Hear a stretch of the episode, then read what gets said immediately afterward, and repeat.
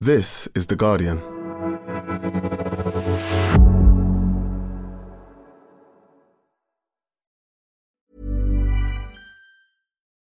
Spring? Is that you? Warmer temps mean new Allbirds styles. Meet the Super Light Collection, the lightest ever shoes from Allbirds, now in fresh colors. These must have travel shoes have a lighter than air feel and barely their fit that made them the most packable shoes ever. That means more comfort and less baggage. Try the super light tree runner with a cushy foam midsole and breathable eucalyptus fiber upper. Plus, they're comfy right out of the box. So, what can you do in a super light shoe? What can't you do is the better question. And because they're super packable, the real question is where are you taking them? Experience how Allbirds redefines comfort. Visit allbirds.com and use code SUPER24 for a free pair of socks with a purchase of $48 or more. That's A L L B I R D S.com. Code SUPER24.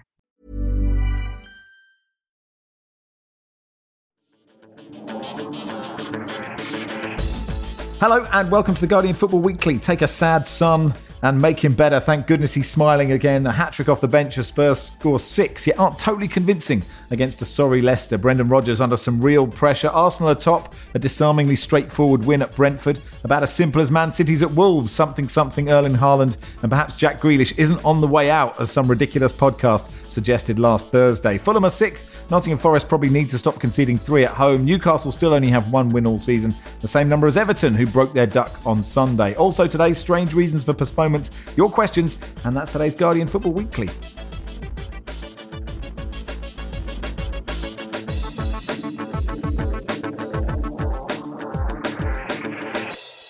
On the panel today, Barney Ronay, welcome. Hi, hi everyone. Nedum Onuoha, hello. Hello, guys. And Robyn Cowen, welcome. Hi, Max. Robbie says, Is this the front three panelists fans have been calling for? Will Glendenning come off the bench to finally silence the doubters? Very unlikely that he will come off the bench. Let's start at the Tottenham Hotspur Stadium then. Uh, Ian says, Has anyone ever taken being benched for 50 minutes more personally than Son? He, he didn't really smile until sort of after the game uh, when he was being interviewed, but now he's smiling again. All is well with the world. And, and Nedum really made a mockery of the idea that he really needed one to go in off his backside, didn't he? yeah, you're right. In some ways, maybe like these sort of finishes from outside the box uncontested probably suited him more than say running through one on one like he had been in recent times. But it was it was strange to see him on the bench. But then I suppose the difference for me with Spurs this year is the fact that Richarlison was there and he was actually playing quite well in the lead up to this point. So you couldn't even say that it's the wrong sort of decision because people also wanted to see what he would be like. And I thought overall he did well. But then Son comes on and then Son does that little finish. It's like he gets these shots of just as the ball's slightly off the ground and he whips it in.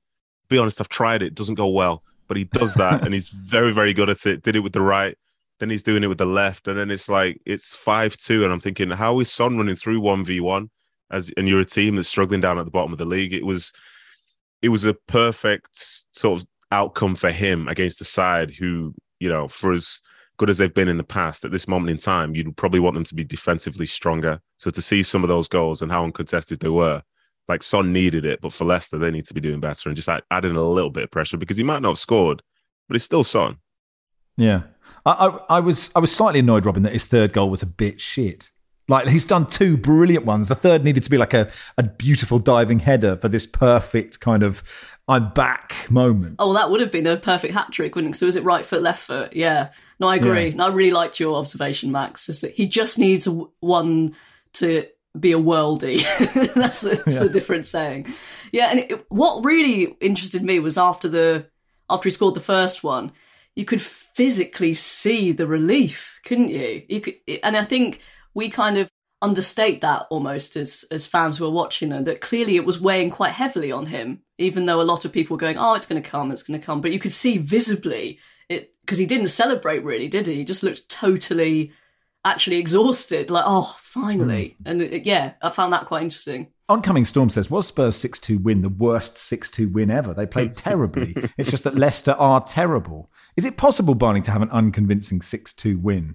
I don't know if I'm miss watching Spurs. I just I just can't work out if they're good yet. Yeah, that, I think that's a fair point. I mean, all, you know, Son's goals are obviously amazing, and the skill to be able to shoot like that with both feet is really rare, isn't it? I mean, that's really elite, um, and it's totally seems totally natural um, when he does it. But I, you know, people talking about it a lot, but it, Leicester are terrible, and Spurs were winning three two, and he is really fast, and he came in against a team that had fallen apart at the back, and scored a hat trick. I don't know if it means Son is back necessarily, just that if you give him loads of space, he's a really good footballer. Um, I agree about Spurs. I don't know if they're any good, really. I don't. Spurs fans will know this better. It's one of those things where you really need to watch them in minute detail. But like, I don't really understand if they have a midfield or not.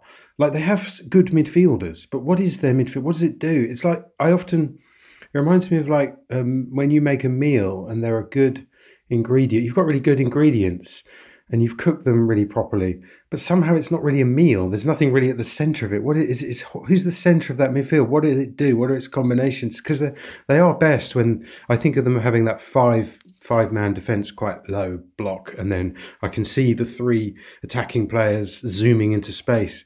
I can't really see the midfield, even I know they're all good, quite good ingredients. I don't really know what it is. Is it a lack of a lack of carbs? Maybe you know you go to a really nice you go to a really nice restaurant, but then you need to go to McDonald's later because it's the portions are too. I, I was thinking maybe I think if you extend the analogy, like occasionally you get an amazing mouthful that tastes absolutely glorious, and then the rest of it is all a bit stodgy. There's like pasta, and there's also polenta, and I'm for some you know there's there's too many carbs, and, and none of them really seem to be the main carb. Like Højbjerg should be a carb, shouldn't he? But he's also often seems to be the most creative person there. And Bentancur, I can see he's a really good midfielder, but he's he's been sort of misused. It's it's like he's a he's on the wrong plate, you know. Um, I don't really know. Um, Antonio Conte knows more knows more about football and midfields and things than I do. You know that that might shock some listeners of this pod, and I'm sure he knows what he's doing and he will make that midfield work. But he's not really a midfield coach, is he? That's not necessarily his part that he thinks about obsessively like like other coaches. So maybe it will become clear. I'm with you guys. It's really strange, like to be at this point in the season, seeing Arsenal top and then seeing Spurs in third, unbeaten, same record as Man City. Like I'm trying to figure out how to describe it because I, I do watch Spurs and I think certain elements are good, but then there've been some games where they've looked convincing, but still won. So if we said this about City or Liverpool, we say I'll give them credit because they're showing what champions are made of. But because it's Spurs, it's like, oh well, they'll get. Oh, I don't know about this. Something doesn't suit my eye. But whilst as every game goes on like this, one thing to look out for is the confidence that Spurs' players will have, and that makes them even tougher to play against because they'll never believe that they're out, even in a game whereby they're maybe being outrun in their, uh, you know, breakfast for dinner midfield or whatever. You know, it's going to be one of those things that they'll always have belief and with the strike force and stuff that they have and the manager on the sideline demanding that they believe that they will get a result. I can tell you for a fact that stuff goes a long way. So fair play to them. I don't think teams love playing against them per se but i'd love to see you know eventually if they do lose i'd love to see like the nature of that loss itself and the impact it could have upon them. Because say yeah. for example they could have very easily lost to chelsea a few weeks ago but then instead you talk about the positive. You know, they they fought they fought till the end. They did this. They left. They were cheering. But you know, if that goal didn't go in, they're leaving and saying, "Well, I guess we're not as good as Chelsea are." And we look at Chelsea right now; they're not exactly in the best spot, are they? I reckon they. I guess the thing is they can they can win unconvincingly against Wolves and Leicester, but they can. They've also got the ability to win unconvincingly against Man City and Liverpool. Sorry to just to mention something about that. I was um I was semi talking about this yesterday, but I got cut off on the radio when somebody says, you know, Arsenal are top, but they've only beaten these teams, Arsenal losing to all those teams was the reason why Arteta was under pressure last season. So you win a league not necessarily because you've beaten Liverpool twice, home and away. It's because of the fact you can accrue those points down at the bottom. I remember um, one of my managers from uh, from a different time was um, was talking about how you know it's is it forty eight points you can get from beating the bottom eight twice over you start thinking about that and those games and that those points you can really get on the board. You're not going to be defined really unless it's a really key game at the end of the season by your head to heads, and that head to head will only matter because they've also been beating those teams as well. So for Arsenal, getting those points on the board for Spurs, getting those points on the board is key so that you know if you do lose one of those big games, it's not the end of the world because you can still find form on the other side. Oh, yeah, that's a really good point, um, and it really annoys me. It's kind of a naysayer's point. If you want to object to something, say, "Well, who have you played? Why haven't you thrashed uh, Real Madrid seven 0 yet?" It's like what people say about um, Gareth Southgate in England that they, um, who have they beaten? Who did they beat to get to the semi-finals or the final of a tournament? And the fact is, if you look at who gets to the finals of tournaments, if you actually analyse who wins them, they don't you don't beat Germany seven 0 then Brazil five 0 then Belgium ten 0 You tend to beat teams who are slightly worse than you and get to the final. That every tournament run is full of teams that might beat you, but you you end up beating them. Just as winning the league, Man City are very good at beating everyone else, aren't they? And um, that's that's how you win. It's, it's surprisingly surprising how many people don't seem to grasp that. um, Leicester have let in 22 goals in their opening seven games, Robyn, the most by any team ever at this stage. Are we just waiting for a Brendan Rodgers announcement, presumably just after this pod finishes? It's an international break. Their next games are Forest, Bournemouth, Palace, Leeds, and Wolves. You know, if you're a new manager, you're like, can I have it now, please? Yeah, um, there was a Spades in the EFL yesterday, and there's a couple more. There might be another one today. Three or four managers have gone, so this seems to be the the start of it. Yeah, I just think. I mean, it's, I might ask Nedum actually, because like the same thing keeps happening again and again and again. Last season was all about set pieces and corners. It's becoming everyone flags it up as soon as they concede a corner. I mean, getting rid of him, I'm not sure if that's going to change it, but it just it does seem like this is on him a little bit at least.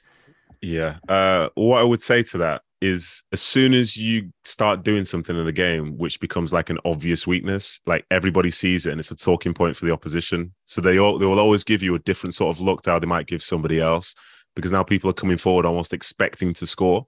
They're to put an emphasis on like we're going to do this so sometimes they might overload the front because they might think Leicester are weak at the front, or they might overload the back, or they might realize, say, when they look at the Leicester team, it's not the biggest team in the world, and some of the people being asked to do jobs, it's not necessarily you know second nature to them to do it. So you think, oh, okay, this is how we're going to do it. This is how I'm going to create the chances. No guarantee you'll score, but also being on the other side where you're a team that's struck to conceded quite a few, like you look around and you think, okay, this is going to be the week where we'll be fine. And then next thing, wallop, you've conceded again. It's ah, right, just kick out for a throw in. We can't take any more of these corners. This is getting a bit ridiculous. And it's uh it's a tough game, but I think my the biggest alarm for me not from that Leicester performance, as was the case with other ones, is that like they can attack fine. You know, they look familiar in the way that they do it, but it's sort of like the understanding of managing the moments because, like I said at the start, no way should Son be running through one v one in an open game when you're five two down with literally five minutes to go or whatever it was. So if you don't have enough people that can sort of grasp that and have the right mentality to just say this is all it is, we're not going to do any more, then it means you know you'll be going into some games and teams will always get an opportunity against you because they know that you're going to be open at some point. Do Do you think um, uh, one of the problems Leicester face is they have a they have a new defender, um, the new Belgian defender Wout Faes, who has really long shaggy hair and uh, like. defenders like that are just destined to be tumbling into the goal. Some, you know, Fabio Coloccini. I, you know, just every image I have of him is him desperately lunging back, falling over. It just, I see, I see that, and I think no. Has Has there ever been a, a long-haired, sort of buffy-haired defender that? killed Klein or was that straight hair? I'm yeah, no, he think, was like a, a man who... mountain with um, like yeah. Heavy I'm just trying to hair. think. It, it's the frizzy hair, isn't it? It's the frizz. Yeah, the frizz. Yeah. Mm. Does it depend if you like David Luiz or not? Because does he not fall into that? Well, he was at his best, wasn't he, in a three where he probably was not exposed to to falling over his own feet, legging it back.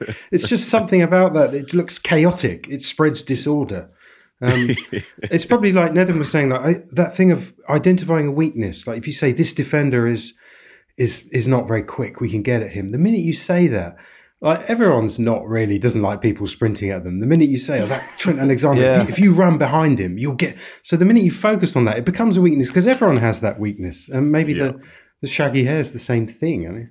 Well, uh, uh, Todd Todd Boehly said, you know, um, All Star game North v South, and we we went for tall v short would be interesting. But actually, uh, if you picked a frizzy haired Premier League eleven or sort of World eleven, I would absolutely love to watch that is, you've got David Luiz, Faes, and Cucurella. I don't have a right back instantly to mind. And Fellaini is obviously somewhere in the midfield. And I guess Rene Higuita and oh, yeah. oh, Valderrama will play, won't he? So you get yeah. those guys in. Be really, I mean, you'd really love to go and watch that game. It's just really entertaining, just sort of hair flying around everywhere. It'll be absolutely glorious. Just tumbling over each other, all of the exactly. clowns. Melvin says, is it dispiriting to see a team and dominant centre forward so certain to win the league? Or will teams work out Arsenal and Gabriel Jesus? Um, yeah, they keep winning games. As you said, Nedum, keep winning games they didn't win last season. And I think that the, the thing from this game that I thought was, it, it just seemed so straightforward that that that, that is it's just not very Arsenal to even win games like that in in such a simple way. It was sort of hard to know what to analyze from it because it was just well they just turned up and won. Yeah, it it when I so I was watching the game and I saw um, Brentford were applying pressure to Arsenal. They were really trying to press early doors and make them uncomfortable. And Arsenal was still just kind of moving the ball. I was like, hmm, okay. So maybe there's a mistake coming. Brentford kept trying to press. Arsenal kept moving the ball. And then before you know it, I think Martinelli had a big chance where he fell over. And that was probably the floor of the first half. Um, and they just showed really good character, composure, and belief. Because I think when you when you start to feel under pressure as a player, um, especially away from home, it's very easy to just change what you're doing and say we're just going to go along or we're just going to go and do something which maybe you know we don't want to do but it's the right thing for that moment. But they were very consistent. And i think for as good as the result was like there were elements of that performance which were very very elite. Because i think others are going to go there and they're not going to have the same sort of joy when the same uh, pressures applied. And you know you think about the fact that say like someone like Toney just got an england call up frank's been spoken about for this place there's a good mood in the place but arsenal just they just control the game of football. I didn't think they had that in them. And they says they're controlling it, and now they're top of the league. Obviously, the timing of the goals and stuff helps, but it was very impressive, Max. Subtly, very impressive, and it puts you again in this weird position where you're like, well, they're still top. So for all the talk about Haaland, this, that, and the other, Arsenal was still top, and they've lost the game, but they're still top. Can you make it unsubtle for me? Who who is how is that happening? How what what what is it? so there's a defensively, I think I think they're good. They've got good structure, They've got a good goalkeeper. I think with Partey and Xhaka and stuff in there, they've got good experience and good composure, uh, which seems strange to say about Granit Xhaka, but he's like overall he's very composed yesterday. And then they have a front line who are very dangerous. Saka's going to go and take it to you. Martinelli's going to take it to you. And Jesus, even though he's, you know, he's not exactly six foot four, he's pushing people around and offering like a different sort of threat to what people face on a week to week basis. So when you see the way that they are playing, they're very, very confident they believe in the system, they believe in what they're doing, which is why you know other teams like Liverpool City and stuff have been successful in recent years because everyone gets it. They're all good players and they all get it. They all know it and they all have the sort of character to really like push it through. And the mistakes, like you know, every team has mistakes at some point, but for them, they're minimizing them and they're covering up for each other, other's mistakes. So it's actually like a really cohesive Arsenal team who understand what they're doing, and they've got really key players in key positions. And as a consequence, like you know, as it stands, I could see they could beat anybody. Obviously, they lost to Man United. They could beat anybody, but the biggest skill, as we said earlier, is the fact that they're beating everybody else as well. Because if they didn't say that lost to Man United, you think it'd be crippling. Yet still, they are top of the Premier League because they've managed to get seven or eight wins against others, which have been very important for them. Robin, how convinced are you becoming by Arteta and the Arsenal machine? Well, they, they haven't beaten anyone yet, have they? no, uh, no I, I am. I think I, I think just because of what's happened in the years previous, you're still it's still going to take a long time. It's almost that sort of um, you know, when Leicester won the league, that situation where you're still like waiting, even though they're kind of they're definitely going to win it after like a couple more more three points. So I think it's going to take a while for those wounds to heal. I feel, but uh, but no, it's really impressive. I think that the main thing is that they really have an identity and they stick to it because even though they lost to Man United and Arteta got really he, he got quite quite uh, quite a lot of criticism for you know that he made that triple substitution. It didn't work, but that's what he wanted to do. And I just I like the conviction that they have. So it's like this is what we're going to do. And actually, I think that's a big thing because there are some teams. I mean that that you're still not absolutely sure what, what they're trying to do. The only other note I made here was um, Fabio Vieira, uh, Vieira's goal was was brilliant, but you don't you don't see many goatees in football these days. Right. So is it the frizzy haired eleven versus the goatee. Well, I'm not sure if there's any others. I don't know if that did David Brent kill that off. Do you think David James? Did David James count? I mean, he definitely had one. But you're right. I can't. Did did um, Jesus Navas have one? I mean, I'm, yeah. I'm really I'm really struggling here. Um, I'll, I'll, give it some. I'll give mm, it some thought. Please do. And Arsenal play Spurs next week after the international break. The early kickoff on a Saturday, which will be fascinating, won't it? Um, producer Joel saying Abel Xavier had a goatee. He did, yeah, and a blonde one at that. Mm. Now, 15 years and 181 days old, Ethan Nwaneri uh, came on the pitch, the youngest ever Premier League player. Uh, number one was Walk This Way by the Sugababes versus Girls, Girls Aloud. He's six years younger than Bukayo Saka Colin Miller, the journalist, tweeting, This is the first ever Football Weekly where the pod is older than a Premier League player. Amos says, How many items of clothing do you have that are older than Arsenal's Ethan Nwaneri? I, I think. Um, I think I've got a backpacking rucksack from '97. I mean, that's older than many Premier League players. Um, but yeah, I don't know how that. I don't, just, I, I don't know how I'm dealing with aging. But you know, I don't. I, I I'm probably wrong. It's just my opinion. I don't think children should be playing elite sport in any sport. okay. Um, I just don't. Um, uh, you know, what? Who does this benefit? I mean, yeah, it's experience for him, but there's a lot of good football he can be playing. I just think that he would be better off if we weren't talking about him and he wasn't exposed to that entirely adult world at this stage in his life. It's just my opinion in every sport. You know, there was a 15 year old girl in the women's 100 this year who didn't play. And I thought, I, I talked to some coaches about this, and there is a there is a strong view that children should not be playing. It, it, when you see gymnastics, you know, um, and all those a lot of Olympic sports, obviously those a lot of those are predicated on the fact that they explicitly coach them towards um, things that only children can do, and that's completely wrong. And that's nothing to do with football. Football is not that. This kid is obviously very mature and can cope with a man's game, so it's the opposite in many ways. But I, I don't know. I just personally, I would have a policy of not having children playing Where would you put it? What's eight seventeen? What's the what's the limit? I would say at least, I mean, you know, we have ages where we decide people are mature, don't we? At 16, you're mature enough to do some things. At 17, 18, others. I'd probably say 16. Uh, even though that's entirely arbitrary age, and one 16 year old Yeah, is a lot more immature than. Um, obviously, they know this guy really well and he's very mature and they've decided he can cope with it. But uh, to me, it always makes me feel a little uncomfortable. Just me. Nedum, you obviously bring through the system. What would you say? for me, in regards to people coming through really, really young, like you can't just have one thing. You can't just be physically good and not technically good, or technically good and not physically good. So the ones who come through, they have both because you do need to enter that realm where you are playing with other men, and so you need to be, be able to defend yourself physically, but then also tactically and technically be good enough as well. And as I saw him, I looked at him. I thought, wow, he looks he looks big and old for a fifteen year old. He looked, Mm. and even the fact that the crazy thing was, he's, maybe he was playing it down, but he didn't even look that excited when he was coming on. Didn't look excited when he was on. Didn't look that excited when he was walking off.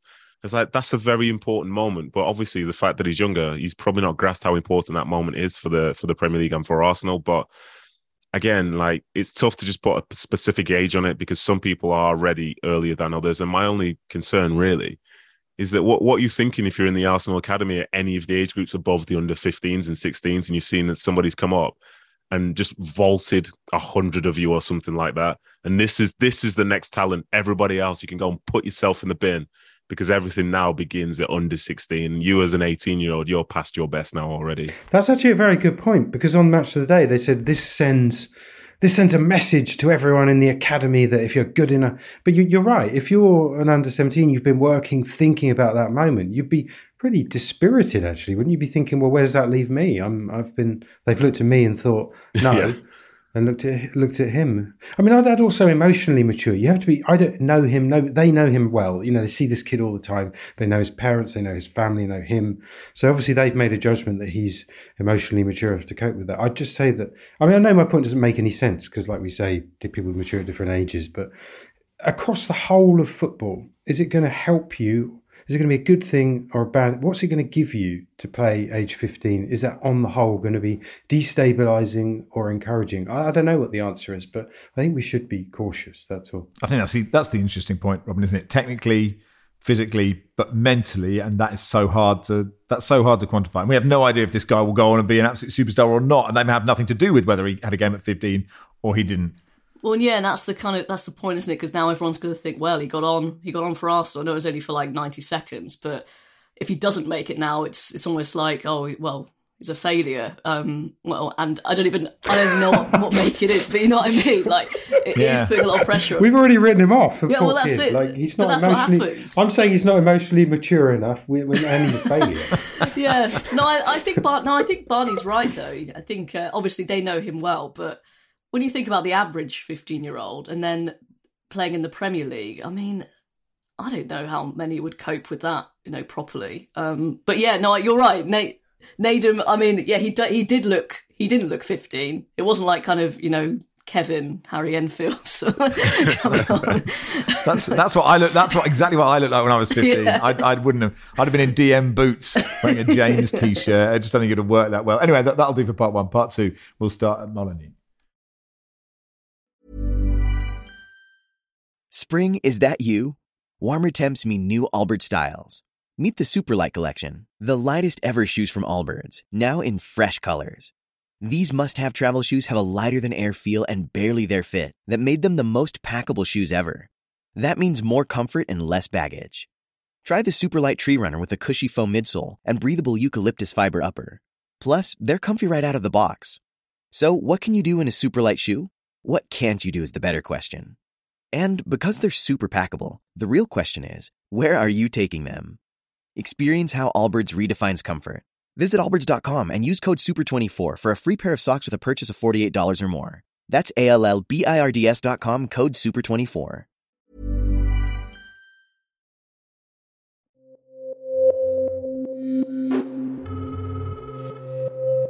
It starts the same way. Can I tell you a secret? It would start off with a random girl and just say, Hey, hun, I'm going to tell you some secret now. Please don't mention it to anybody. Keep a secret. But it quickly escalates. It just spread like a wildfire. I still sleep with clubs next to my bed. I didn't know how far this was going to go. People seldom show their true selves online. But one man, he's taken it much further.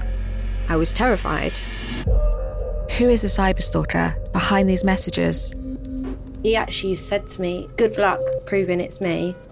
And why is he sending them? Because he became more and more isolated, he just went within himself even further. Do you punish someone for acting out whatever is going on in their mind that we don't understand? And if I could just turn back the clock. From The Guardian, I'm Sirin Kale, and this is Can I Tell You a Secret? A story about obsession, fear, and the lives we lead online. Search for Can I Tell You a Secret wherever you get your podcasts and subscribe now. All episodes will be available on Friday, the 23rd of September.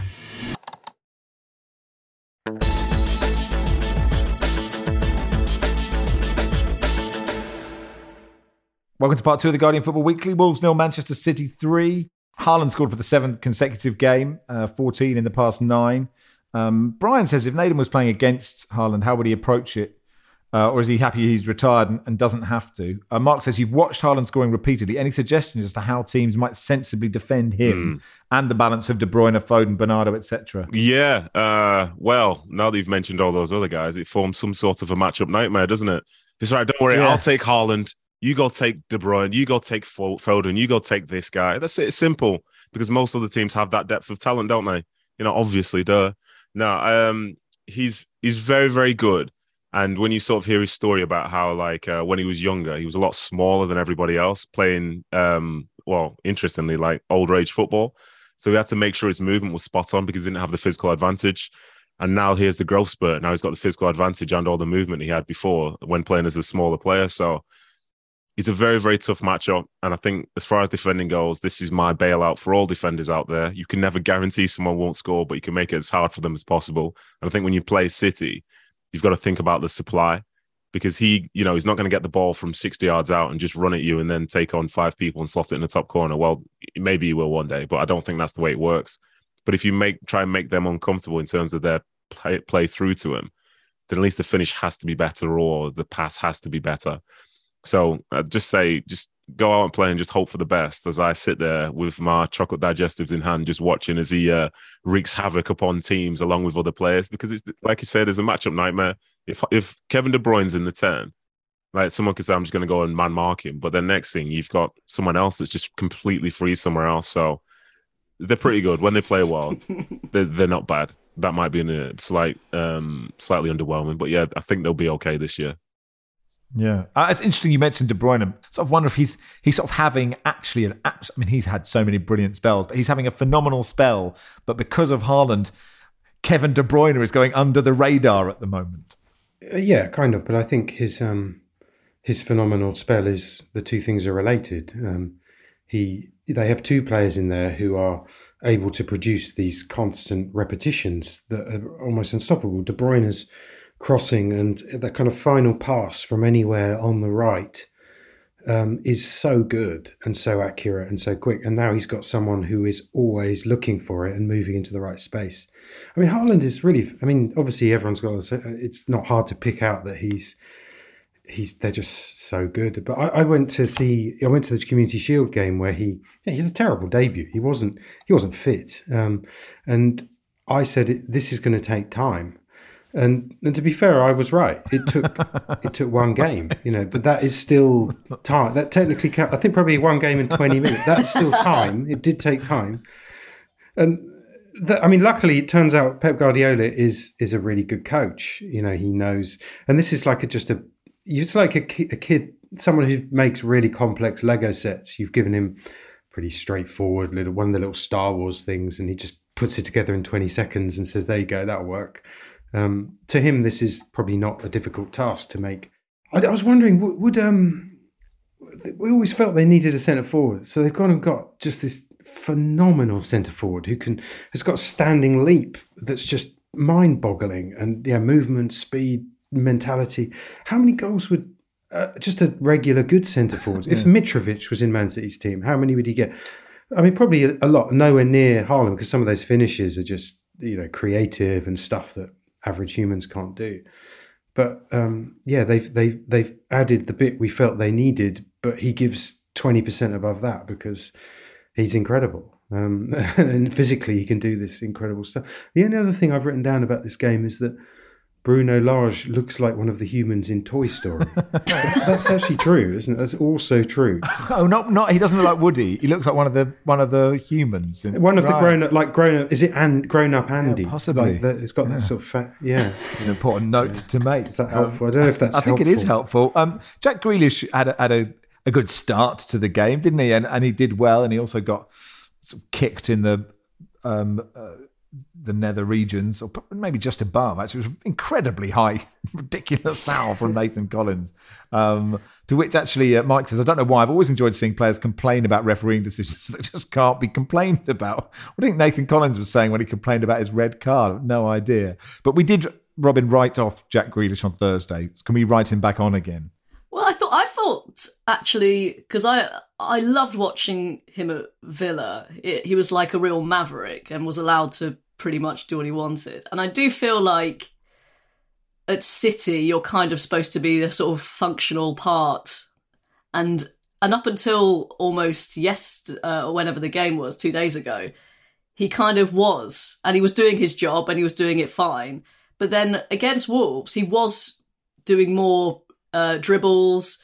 Uh, obviously, the goal got into a good position um, where he kind of drifted it, drifted inside. So I do feel like he he was kind of unshackled a little bit, and I don't know whether he took it upon himself to do that or if Pep sort of allowed him to. But I do feel like we that's been missing a little bit, and but that's what I like. You know, he was the most fouled player famously, wasn't he, for Villa? And um, you know, that's what we want: more mazy runs, more being clattered that hair being splayed out, and it's just that's that's all I want to see more.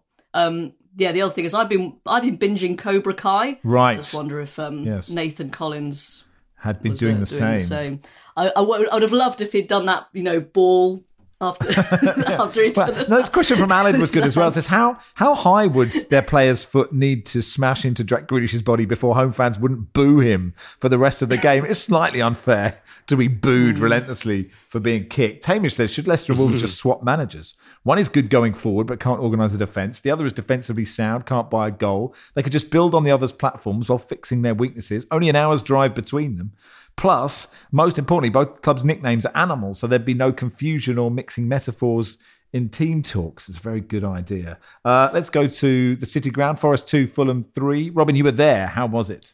It was cold, man. I got caught out. Okay. Uh, the big coat needs to come out of Oh. hibernation, but uh, Right. but no, it w- it was good. But yeah, it happened again to to Forest. Um, they they actually looked really good and, and more steely and more solid, and then they just completely capitulated again.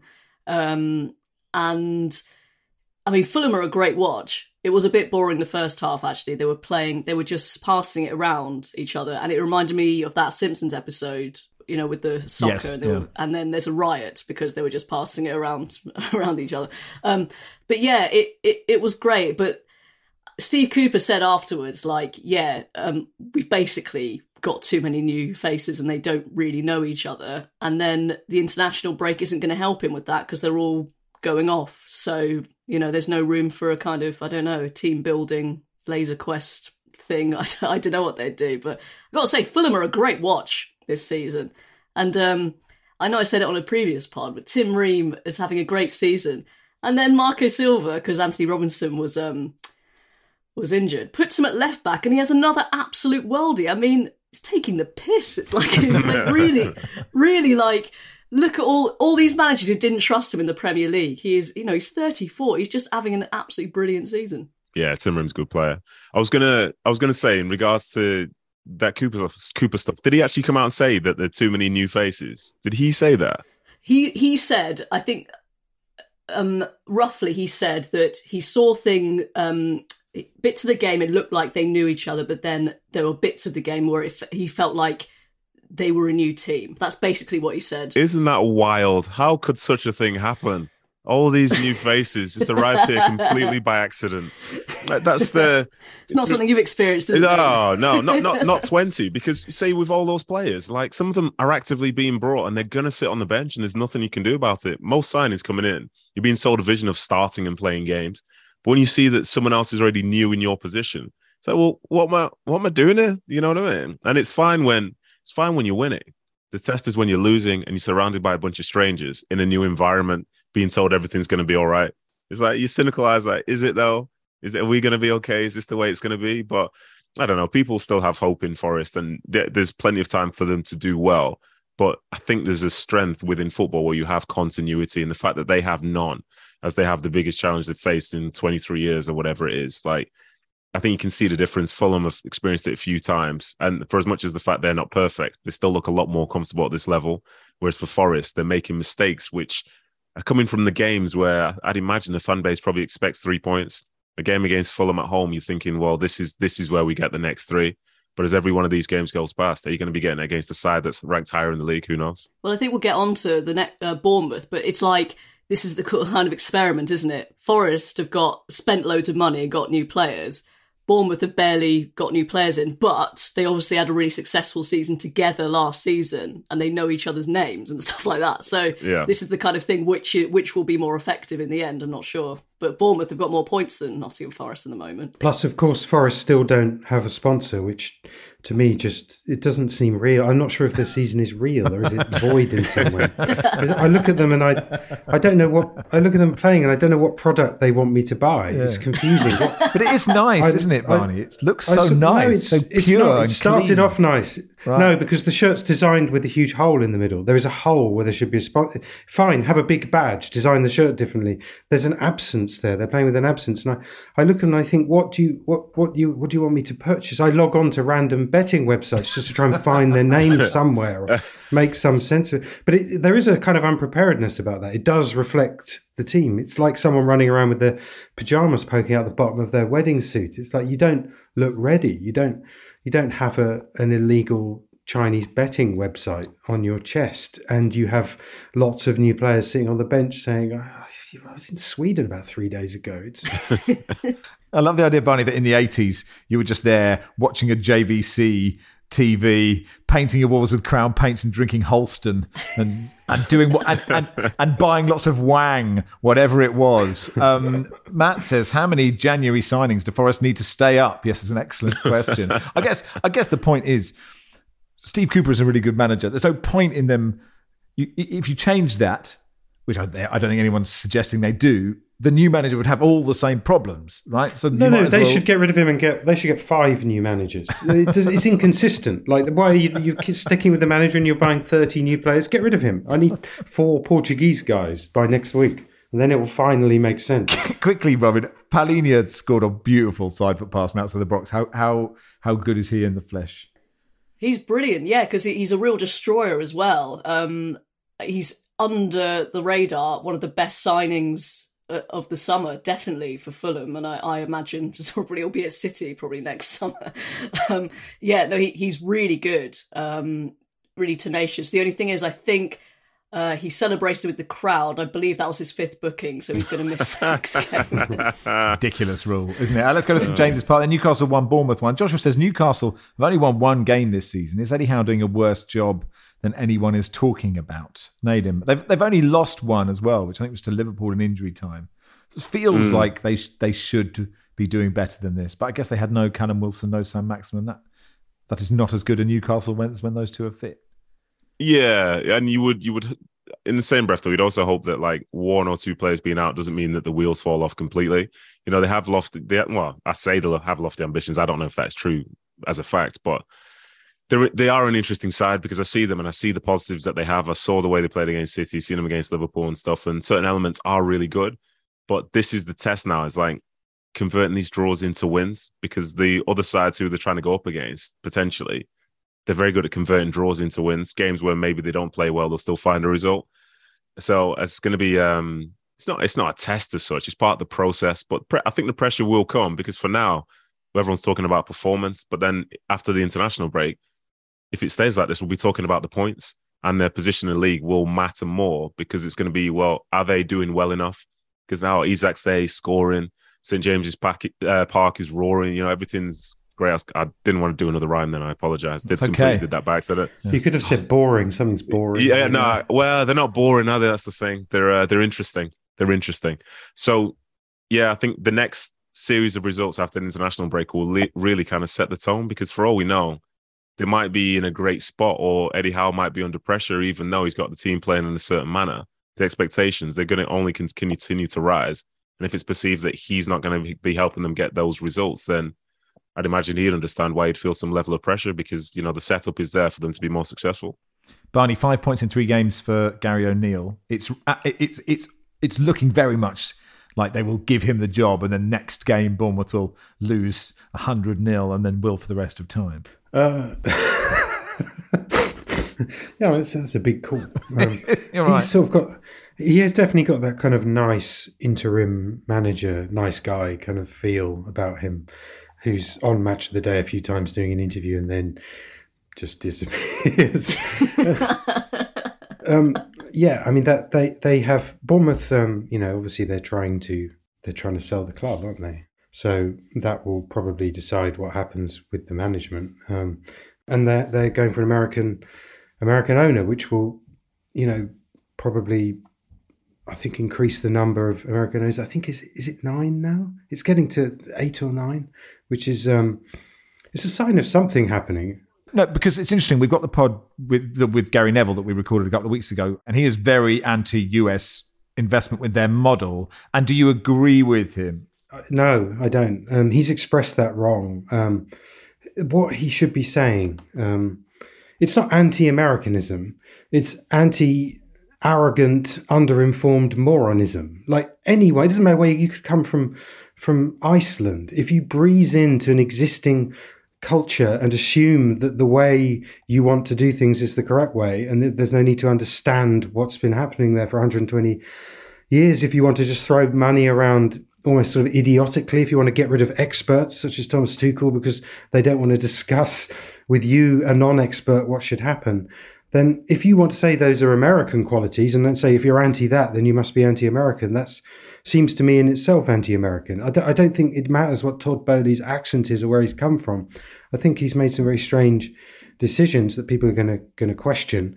Um, and there's no doubt that um, he said um, the Premier League need, could learn something from American sport. He introduced the idea of America because something is in America, it must it is good and you could learn from it. So that came from Todd Boehly, not from, from Gary Neville. And Gary Neville said, well, we should be slightly wary of that. And the fact is, American sport does have checks and balances um, to uh, to that we don't have in English football to, to compete a competitive product. They know that if if one owner becomes too wealthy and powerful, it's going to destroy the integrity of the league. So they have a you know the draft system counterbalances that. They have salary caps which are actually quite a good idea. And if that were in any way enforceable which it totally isn't that would i think be a really good idea to introduce. But it, it would just fall apart because it's international uh, flow of of dark money has hardly been halted by by by things which are illegal under UK law. So you're not going to be able to manage a salary cap. But no, he shouldn't have said uh, I'm worried about American people. He should have worried about hyper capitalism and um, ill-informed. Uh, throwing your weight around kind of uh, owners rather than American. It's not to do with being American. Sure. Yeah. I mean, to be fair to him, I think he was talking about American not all American. You know, it wasn't like an all American thing. It was you know, no, but it came out like of- that, and people have dis- yeah. people have dismissed his concerns as anti-Americanism. It's not that; it's anti-idiotism. Uh, and that'll do for part two. Part three, we'll begin at Goodison.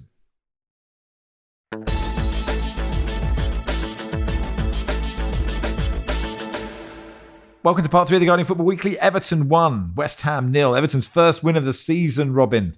Neal Maupay scoring a great goal. Is Lampard turning it around? I think he is slowly, isn't he? Um, sort of on an unbeaten run. Um, it was a really good goal from Neal Maupay. Yeah, no, I think he kind of uh, started to make them look a lot more solid.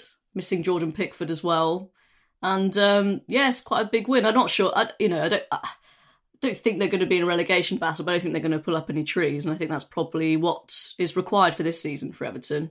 Well, pretty worried about West Ham though. They look um, very flat at the moment. Yeah. Just a question on Everton to you, Nedum. You were talking about Leicester and their defence and how it just sort of doesn't look like it know, knows what it's doing. Everton have recruited sort of sensibly there, and that four look really quite good, don't they?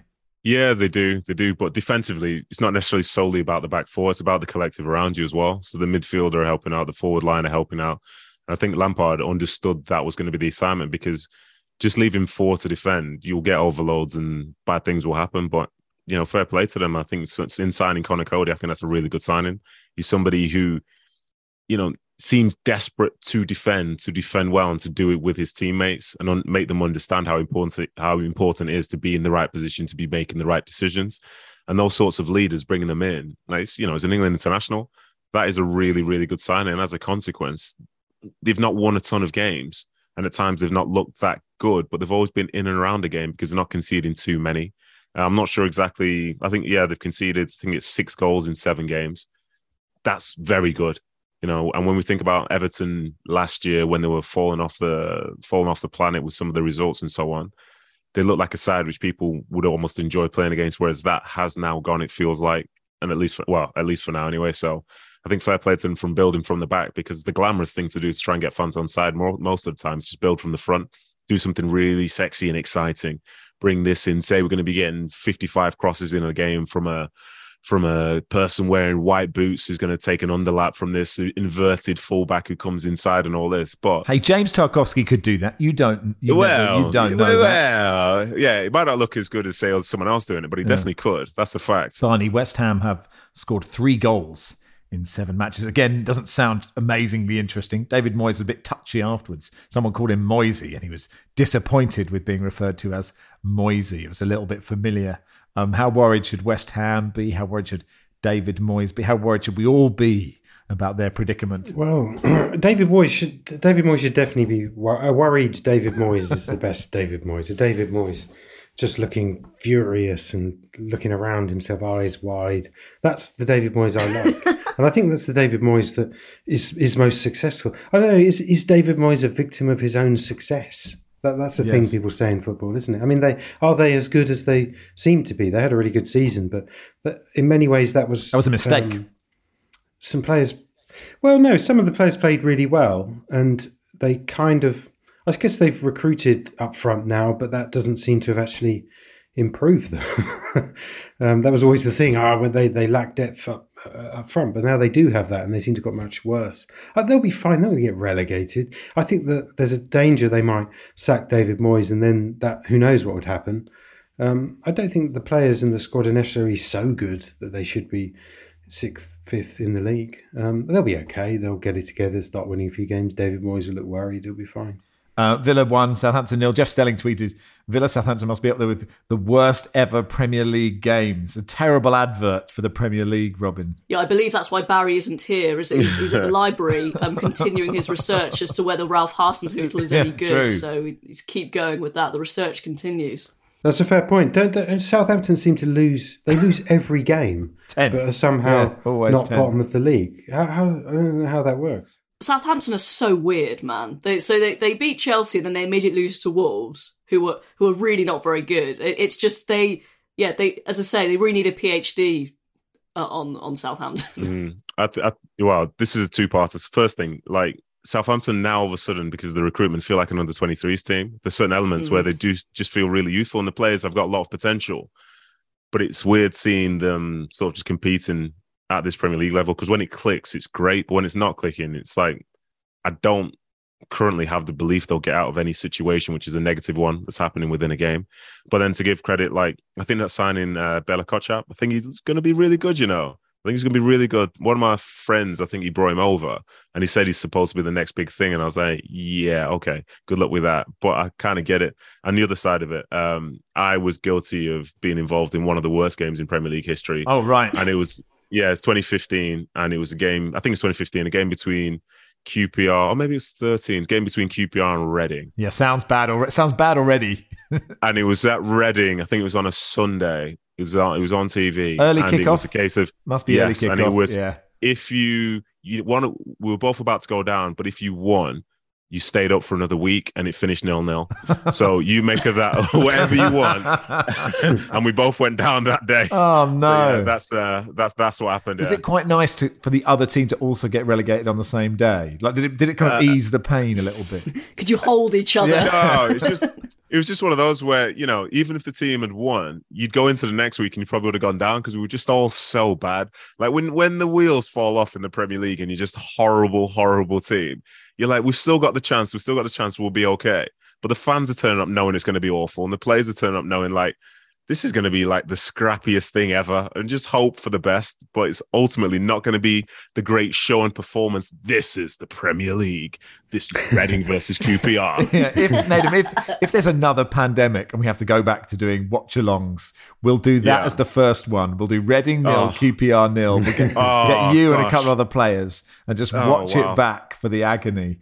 Um, oh, it's horrible. Uh, let's talk about Brighton's new manager. Um, they've brought in uh, Shakhtar, former Shakhtar and Sassuolo boss Roberto De Zerbi as a manager. Uh, beyond having a goatee, Barney, do we do you know any more? Well, um, he's kind of um, yeah, he's he's in his backstory, and he's kind of Graham Potter with a sculpted beard. Really, I mean, he's he's been on a similar kind of journey. He's a he's a intelligent, sort of data friendly kind of coach. Um, he, I think, from what I've read, I don't know. Um, I can't claim to have watched his teams a lot in the flesh. He seems maybe a little bit more attacking in style than early Graham Potter was. But they they've been looking at coaches for a long time. You know, while Graham Potter was still there, and they've decided this guy. They, they, they described him as a cultural fit. Um, which is kind of good. I mean, I guess if you want to just carry on the culture you've got, that makes sense. There wasn't, they didn't sack their manager. There was nothing wrong. The team functioning really well. So, if you want, uh, you know, a slightly more exciting looking Graham Potter with good facial hair, then that's the they've done the research and that's what they've got. Much more fun if a chairman came out and said, culturally, this guy does not fit. but, but, but do you know what? We thought, sod it, we'll give it a try. Um, Matt's, Matt makes quite a good point. At the start of 2022, who would have thought Vladimir Putin would have the biggest impact on Brighton and Hove Albion? No war equals no sanctions equals no new Chelsea owner. Unlikely Chelsea would steal Potter. De Zerbi would still be managing Shakhtar. And actually, Barney, you wrote a piece connecting all the dots of Russia, Qatar, the World Cup. Um, a lot of people asked if you could just. I mean, it's sort of it was it was a very good piece, but it was quite depressing at the same time. Barney, I, I don't I don't know if that Yeah. if that was that we've all been having these conversations for quite a long time about joining these dots and realizing that this is all quite bleak. But I don't know if you've concluded what your conclusion is. Do we just keep watching and with that knowledge, what do we do? Um, well, the thing is that it's insoluble because this is geopolitics. You know, what can you do? There's nothing you can do. You can't say I'm going to, I'm I'm going to stop watching football because then you're you're giving up that thing that you love and which is valuable and which essentially belongs to the people and saying you can have it now. Um, but it, you know, it is fascinating. There's it's obviously a massive topic, but looking back, um, you know, I was in the room when Qatar uh, were announced as as World Cup hosts, and the the, general, even from experienced sort of um, journalists who've been following this intensely, the general vibe was total bafflement. It really was bafflement. It was like, this is really strange. Why has this happened? Is this an oversight? Is this pure corruption? You know, what's happening? How do you explain this? And then, of course, 10 year, 12 years on, makes total sense. Um, Qatar knew. Um, this is where football is is the show that accompanies um, what's happening in the rest of our world, and we now have blocks of carbon producers and non-carbon producers, and that's that's the way it is. And football is a kind of strand in that, and as the kind of um, you know the circus to go with the bread, it's it's very obvious, and it's worked out brilliantly for Qatar. It really has. They utterly called it. Um, I'm, convinced that the um, the World Cup was about security for Qatar. Um, it was about not wanting to be in their in words I've heard um, another Kuwait. It was about appearing on the map. It was about we have these incredible resources, but could you pick us out from you know off the map? Um, nobody's invading Qatar now. Qatar is a player on the world stage. People know it has allies. Great Britain has a joint Typhoon squadron with Qatar. The only country it has a joint military squadron with, uh, Air Force squadron with. Did you know that? I didn't know I that. I didn't know that. Uh, so it's an ally. We we look to them as our you know as the the war has really sharpened that process, and you can now see very clearly the joins of um, producers and non-producers of this stuff, and and that's the world order. And football is sort of right there in the front seat. Um, you know, dancing around, being the kind of court jester at this thing. It's kind of fascinating. And think about that while you watch the World Cup from under a blanket, shivering slightly. Um, you've paid for it. If only the Emir had been had watched QPR Reading as their first game, and then perhaps it would all be it would all be different. Um, anyway, look, we're going to do loads of uh, loads of specials on Qatar as we build up to the World Cup. WSL started this weekend. Please listen to the Guardian Women's Football Weekly. Um, two big results, big surprises. Man City going down four three at Villa. Robyn, um, Rachel Daly getting a couple, and Chelsea losing to Liverpool in a game of three penalties. Three penalties, yeah. I think all of them were penalties. Um, but yeah, no, Chelsea, that was a big shock. Liverpool just newly promoted. Um, Chelsea were just real lack of intensity. Little bit of fortune on Liverpool's side, a couple of very tight offsides. It looks like Sam Kerr was onside for her one of her goals. But uh, yeah, no, we were yeah. slightly concerned, you know, after it was uh, cancelled last weekend that it would be a bit of a damp squid. But actually, it looks like quite a few of them had record crowds in their uh, stadiums. And yeah, it, fantastic to see that. Um, you know, we had some shock results. So yeah, no, really good, good start to the WSL. Ben Foster, he's retired. I imagine you must have played with Ben Foster, Nedum, mustn't you? I mean, I played with. Uh, no. How old is he? How old is I he? Is he? I mean, it's hard to tell, isn't it? He must be forty odd. Yeah, I was going to say I've played against him uh, a few times, but like when he was like at Watford and stuff. So he's fair play to him, you know. He's and he's he, he, I think it's very clear what he's going, going to be doing now that he's retired from football because he's done it very well whilst he was playing football. So more power to him, and yeah, let's see let's see how that goes. Yeah, we don't really like ex pros on the pod, but he might be good. Ben, might he's a lovely yeah, chap. Well, uh, once enough. um, uh, a shout out to Hull who conceded the most magnificent cock up of a goal against Swansea, culminating the keeper tripping his own defender. Uh, not a lot of contact, but he had the right to go down. Um, uh, uh, uh Middlesbrough fans held up a banner in support of Chris Kamara as well, uh, who was worried about being a fraud when he left Sky, um, you know, after getting a praxia and, and, not being able to deliver all the words. But it was very supportive and he's a good man. It was a nice touch. Mark says, during the week where various fixtures were postponed owing to the death of the monarch, is this the most tenuous reason for rescheduling a match? Chesham 2, Bracknell 2 the match was switched to Friday as Taskmaster was being filmed at the ground on Saturday. Uh, and Bracknell seemed more comfortable with the switch as they dominated the opening half. So I believe Alex Horne is a Chesham fan, isn't he? So maybe he had a, a say in that. Speaking of Chesham, Robyn, you enjoyed the Tannoy man singing, deciding to sing the national anthem himself because they didn't have a version with God Save the King. So he went and did it himself.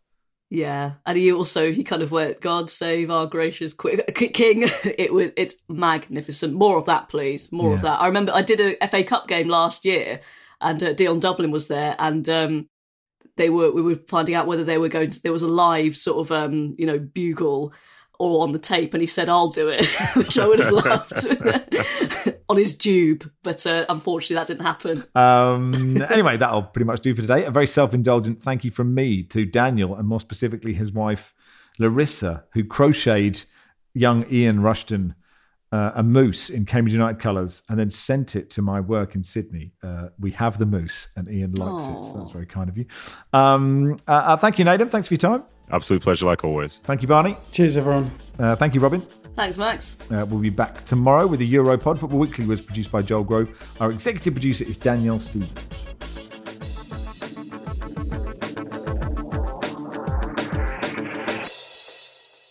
This is The Guardian.